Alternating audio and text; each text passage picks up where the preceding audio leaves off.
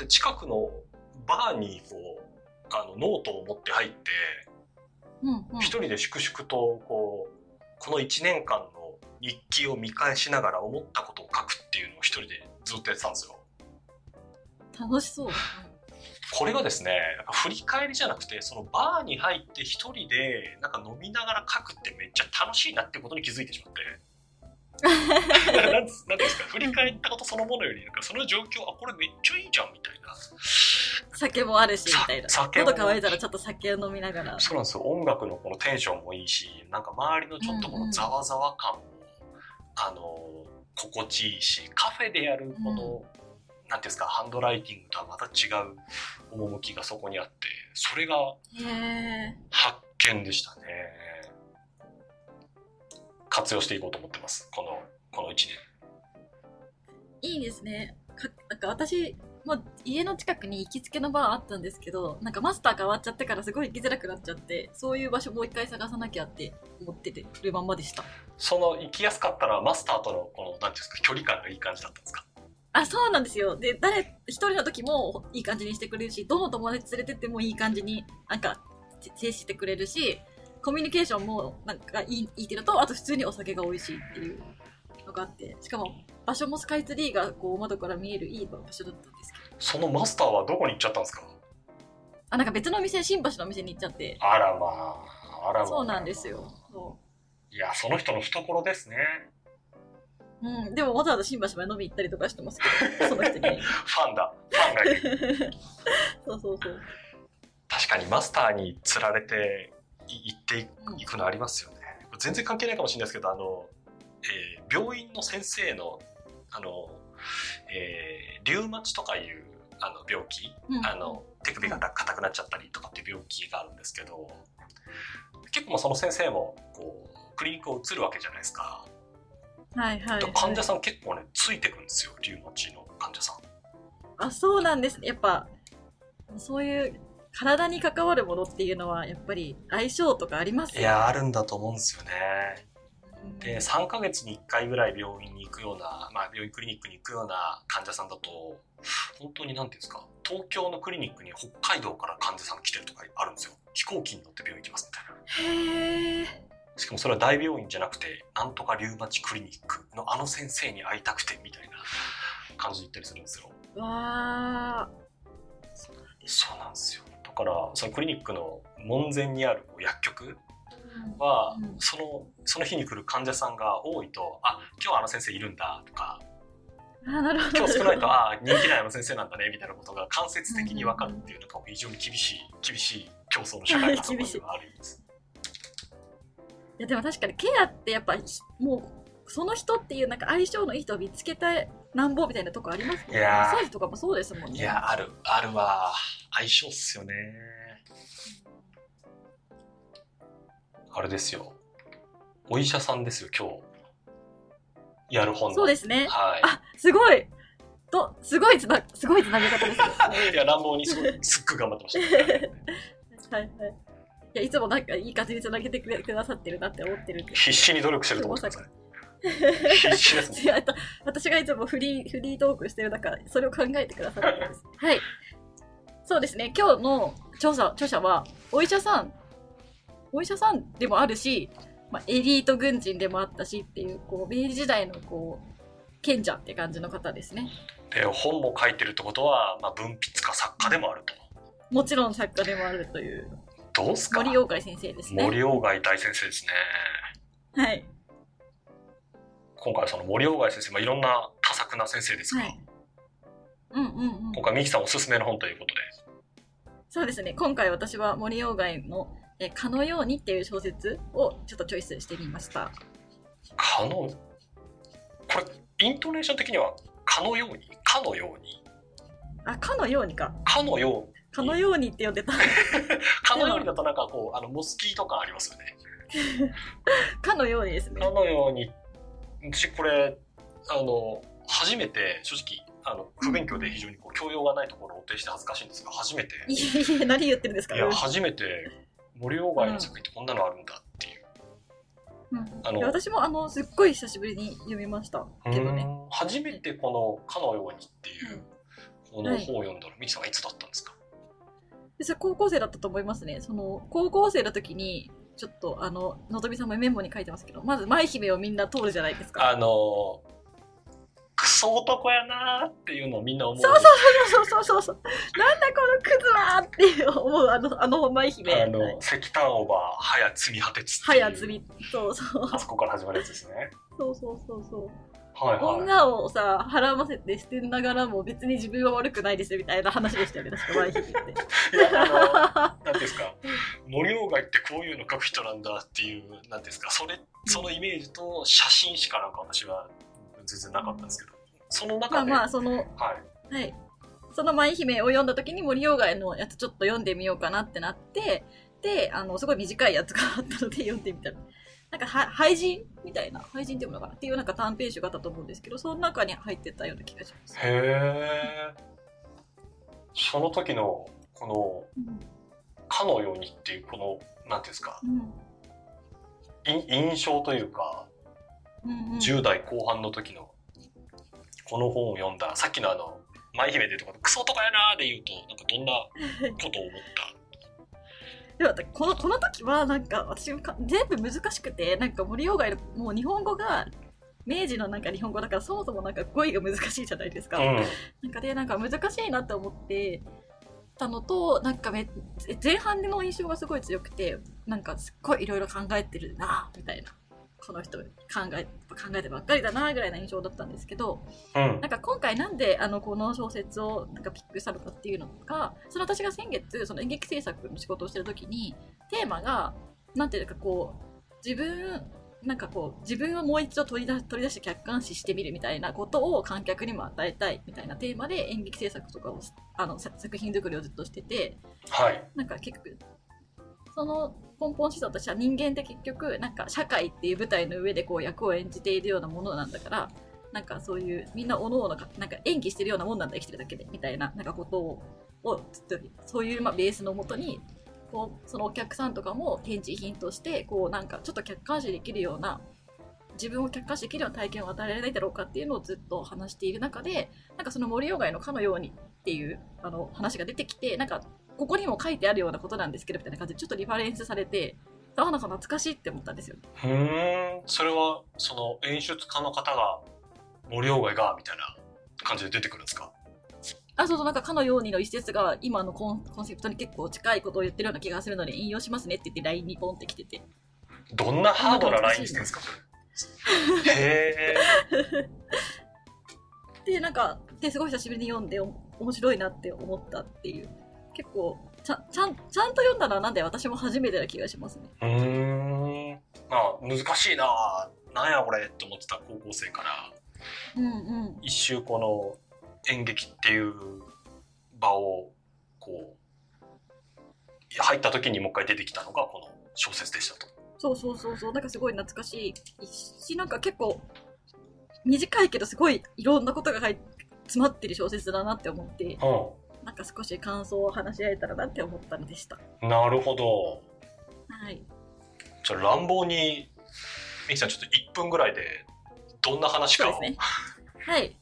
まずはかのようにのあらすじを説明しましょうお願いします。はいえっと、あ、えー時代は明治なんですけど、うんまあ、磁石のレース息子であって歴史学を学んでいる秀丸っていう人が主人公。なんか、いいいいとこの家の子っぽいですよね。磁石の家。そうそう、秀。名前秀丸ですよね。そうそう。で、まあ多分お金持ちの家の息子さんで、で、あの大学とか行かせてるんだけど、別に親もそんなに息子に期待してないっていうか、なんか、ゆくゆく社交界でこう恥ずかしくないように振る舞えるぐらいの教養を身につけといてくれたらいいよぐらいの気持ちでふんわり育った秀丸。はい。では卒業後に勉強しすぎて神経衰弱っぽくなってたっていうのもあってじゃあちょっとなんかドイツに行って羽でも伸ばしてきなさいよっていうことで、まあ、ドイツに行きましたと。うんまあ、そこでその留学中に、まあ、なんか宗教についていろいろ考えたりとかもしてたんですけど基本的には楽しく過ごして帰ってきますと。でただ帰ってきても大学生の時にあったようなこうずっとものを考えてるような感じがなんか全然抜けてないなってこうお母さんとかは心配しながらまあ、過ごしてて、で、帰国した後も、その秀丸はずっと、こう、家で本を読んだりとかして、こう、引きこもってこう過ごしてますと。で、そのまま なんかこう、1年経っても、なんか結局あんまり変わらないまま、ずっと退屈そうに本を読んでるばっかり、みたいな。で、そんな時に、綾小路っていう友達がまあやってきて、こんな日は外にでも出たらいいんじゃない？みたいな感じで言ったら、こう、秀丸がドイツ行った後とかからずっと考えてたことを、こう、綾小路に吐露するんですね。あの、何でも物事っていうのは、全然事実とかがないのに、それがまるであるかのように振る舞っている。そういう、あ全ての物事には、そのかのようにっていうものが土台に横たわってて、それでこう世界ができてるんだ、みたいなことを気づいちゃって。ただそれを、そんなこと言ったら危険思想だって思われるかもしれないし、お父さんとかにも言えないんだ、みたいなことを言って、で、綾野コーチが何言ってんだよ。そんなこと気にせずにどんどん前に行ったらいいじゃないみたいなことを言って、終わるっていう、そういう短い小説なんですよね。なんかうまく説明できてるかな？うーん。か、かのようにっていうのは、うんうん。かのようにってタイトルになってるやつっていうのは、かこの、言ったら秀丸の思想のコアに、こうなんかある、あ、みんな、かのように、まあ、現代語っぽく言うと、さもそうであるかのように、なんか仮定をしてみんな生きてるんだな、みたいなことを秀丸としてはこう、うーんって考えてるっていうことです。だからこの小説すごい長々喋ったけど、マジで言ったら、秀丸が、うん。えっ、と、かのように、物事って全部、あかのようにを土台にしてできてるんだなってことに気づいて、悶々としてる以上っていう小説なんですよ。なるほど。めっちゃ勉強から真面目なやつがドイツに行って、言って、えっと、現地の宗教の思想とかに触れたら、あ、かのようにっていう思想でみんな考えてるんだ。でも日本だとこれ言うとな、どうかな？そうそうそうそう。ってなった時に友人の横内さんが来て、あ、お前何考えてんだ？大丈夫？大丈夫？って言って話して、よしってなる。終わるっていう。なるほど、で、その、うーんって考えてる時間が1年以上あるっていう、タイムライン的には。あ真面うん目。真面目ね。うん、そう。で、っていう話なんですよね。すごい長々話しちゃったけど。だから展開とかもなくて、うん終わり方も本当にた、たたずんで終わるっていう。友人と秀丸がたたずんで終わるっていう。うーんこのさっき西さんが言ってたその舞台のテーマである客観視してみようっていうことと、うんこの森尾が言ってるが言ってる「かのように」っていうのはなんかどんなところでガチャッとひ紐づいてたんですか、あだからその私がすごい思ったの改めて思ったのが、うん。当たり前なんですけど私たちってき基本的にこういろんな役役っていうか社会的な身分っていうものをこう身につけて、まあ、生きてるわけじゃないですか、うん。その社会のルールとか正義とかっていうのはなくてただなんとなくそのそういうものがあるかのように振る舞って自然とこう社会的なも役割を身につけてるなって思って。なんかそういう役がでみんな各々その全自分の中のかのようにに基づいて私はきっとこういう役なんだろうって思って過ごしているところがあるよなって思ったんですよね。うーん。自分が思っている役割。はあはあはあ。普通に社会と接続する上で。うんうんうん。なんか普通に例えば私とのぞみさんが話す上でも、うん。なんかプロトコルが、なんか今合ってるのは、お互いこうなん大人の男女が話すときにはこういう風なコミュニケーションを取るもものみたいな、なんかそんな正解とかないけど、まあそういうのがあるかのように思って、それをインストの話、プロトコルをインストールして、それを表出してるというか、うんうんうん。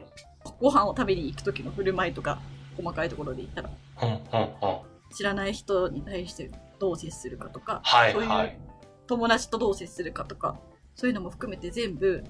なんかまるでそこにみみんなが共共有してる前提があるかのようにして、私たちはそういう振る舞いを身につけているんだよなって、なんか改めて思ったんですよ。はあなんかもし間違ってたら教えてほしいんですけど、うんこういうことなのかなと思ったのは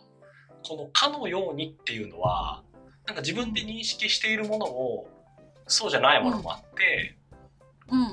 その客観視するっていうのはちょっとこう立ち止まってふと自分の立場であるとか振る舞いっていうのを観察した時に、うんうん自分ってこういう「かのように」っていう前提を持って振る舞ってるんだなみたいなことがなんかこう理解できるようになるといいねっていうことなんですかね。はい。そう、そうなんですよ。ああなるほどなるほどなるほどですね。だからここ「かのように」っていうのはそのい今みきちゃんと私の間である暗黙のプロトコルみたいなことがうん。ある種の「かのように」っていううん。風になってるってことなのか。はい。ああ、なるほど、なるほど、なるほど。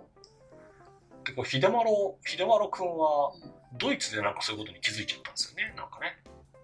そうですね。なんか私、ぜ前半、なんか小説の前半がずっとドイツで考えたことを長々書かれてるんですけど、うんそれすごい、全然、その内容自体は全然理解できなかったんですけど、まあ、ドイツで気づいた。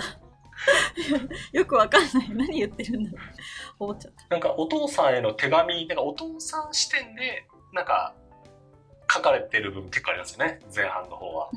そうですね。なんか手紙を読んで息子はこう考えているのではなかろうかみたいなことをなんか僕も考えるみたいなやつですようね、んなるほどなかのよで、なんかこれが1912年に発行された小説っていうのも、うんそんなもう100年以上前、108年前ですよね。108年前から書かれていることで、なんか今でもすごいグッとくるものがあるっていうことになんか、うんすごいな。これなんかウィキペディアとかでさっと見てみるとこのなんていうんですか森鴎外がこの小説を通じてなんか伝えたかったことというか世の中に発信したかったことみたいなのもなんかあのあ出りますよね。なんか大学受験の後に書かれたとか、森鴎外自身が、なんだっけ、その結構せ政治的な中枢とも、のブレーン的なこともやってたから、うんこうなんか明治維新っていうかなんかこうどんどん時代が変わっていかなきゃいけない。なんか日本のこうて天皇ありきのこう社会からもっとなんか開けた思想に変わっていかなきゃいけないっていうなんかその、もともとアイデンティティとしてた考え方をうん変えなきゃいけない時の苦しみとかを、うんなんか小説な形で表したみたいなことはなんか私も読んでたそういう見方をすると確かにそうなんか全てが森鴎外の頭の中のような気もしてきます。うん。うんこう天皇制みたいなことが語られる時になんか出てきましたみたいなことが書かれてたなるほどっすねみたいなことは思ったんだよな。なるほどね。そのミキさん的にはかのようにっていう考え方がなんかすごいちょっと安直な聞き方をするとなんかポジティブネガティブいや別にどっちでもないニュートラルで言うとかのようにっていいことだよな悪いことだよなとかっていうのはなんかあったりするんですか？なんかニュニュートラルなんですけど、なんかそそれがないないと、小説でもあったんですけど、どどんなものも、うんあの、なんだっけ、芸術でも政治でも何でも、そのかのようにが土台にないと、もう何にも始まんないみたいなこと書かれてて、うん。それは本当にそうだなって思ってて、うん。うん結局私たちは同じものを見ているっていうつもりで話してますけど、本当に同じものを見て同じものを見てるのかっていうのを証明することってできなくて、結局全てはかのようにうん。のなんか前提で生きてるっていうのはそうだよなと。うーん。確かにな。見てて、中で、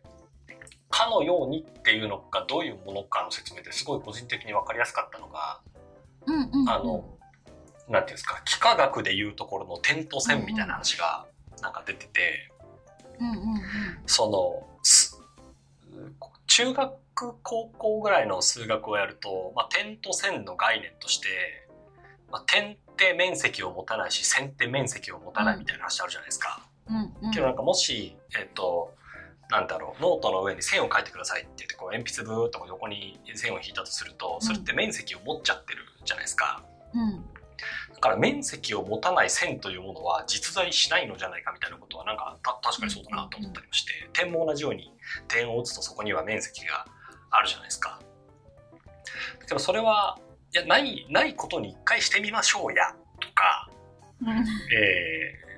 あるいはなんかその数字で言うとこのゼロみたいな、な、なないっていう状態を数字をなんかこう、あるっていうことにするんですか？いや、それって何でしょうか？みたいな時に、いや、まあ、ゼロっていうものをとりあえず置いてみましょうみたいな。まあ、あるかのように、あのゼロというものがあるかのように振る舞ってみまかしょう。のように。あるいは面積がないかのように振る舞ってみましょうっていうことをやったことによって、なんかこそう前前に進みますか。前に進みますよね。うん。あの、あんだけ高校数学の時に、あ、それなんだよって思ってた虚数が、なんかそれを考えることによって、あの、なんか、なんですか、半導体を考える時にめちゃくちゃいい感じになったりとか、やっぱするわけですよね。でなんか、かのようにっていう思考っても役立つこともあれば、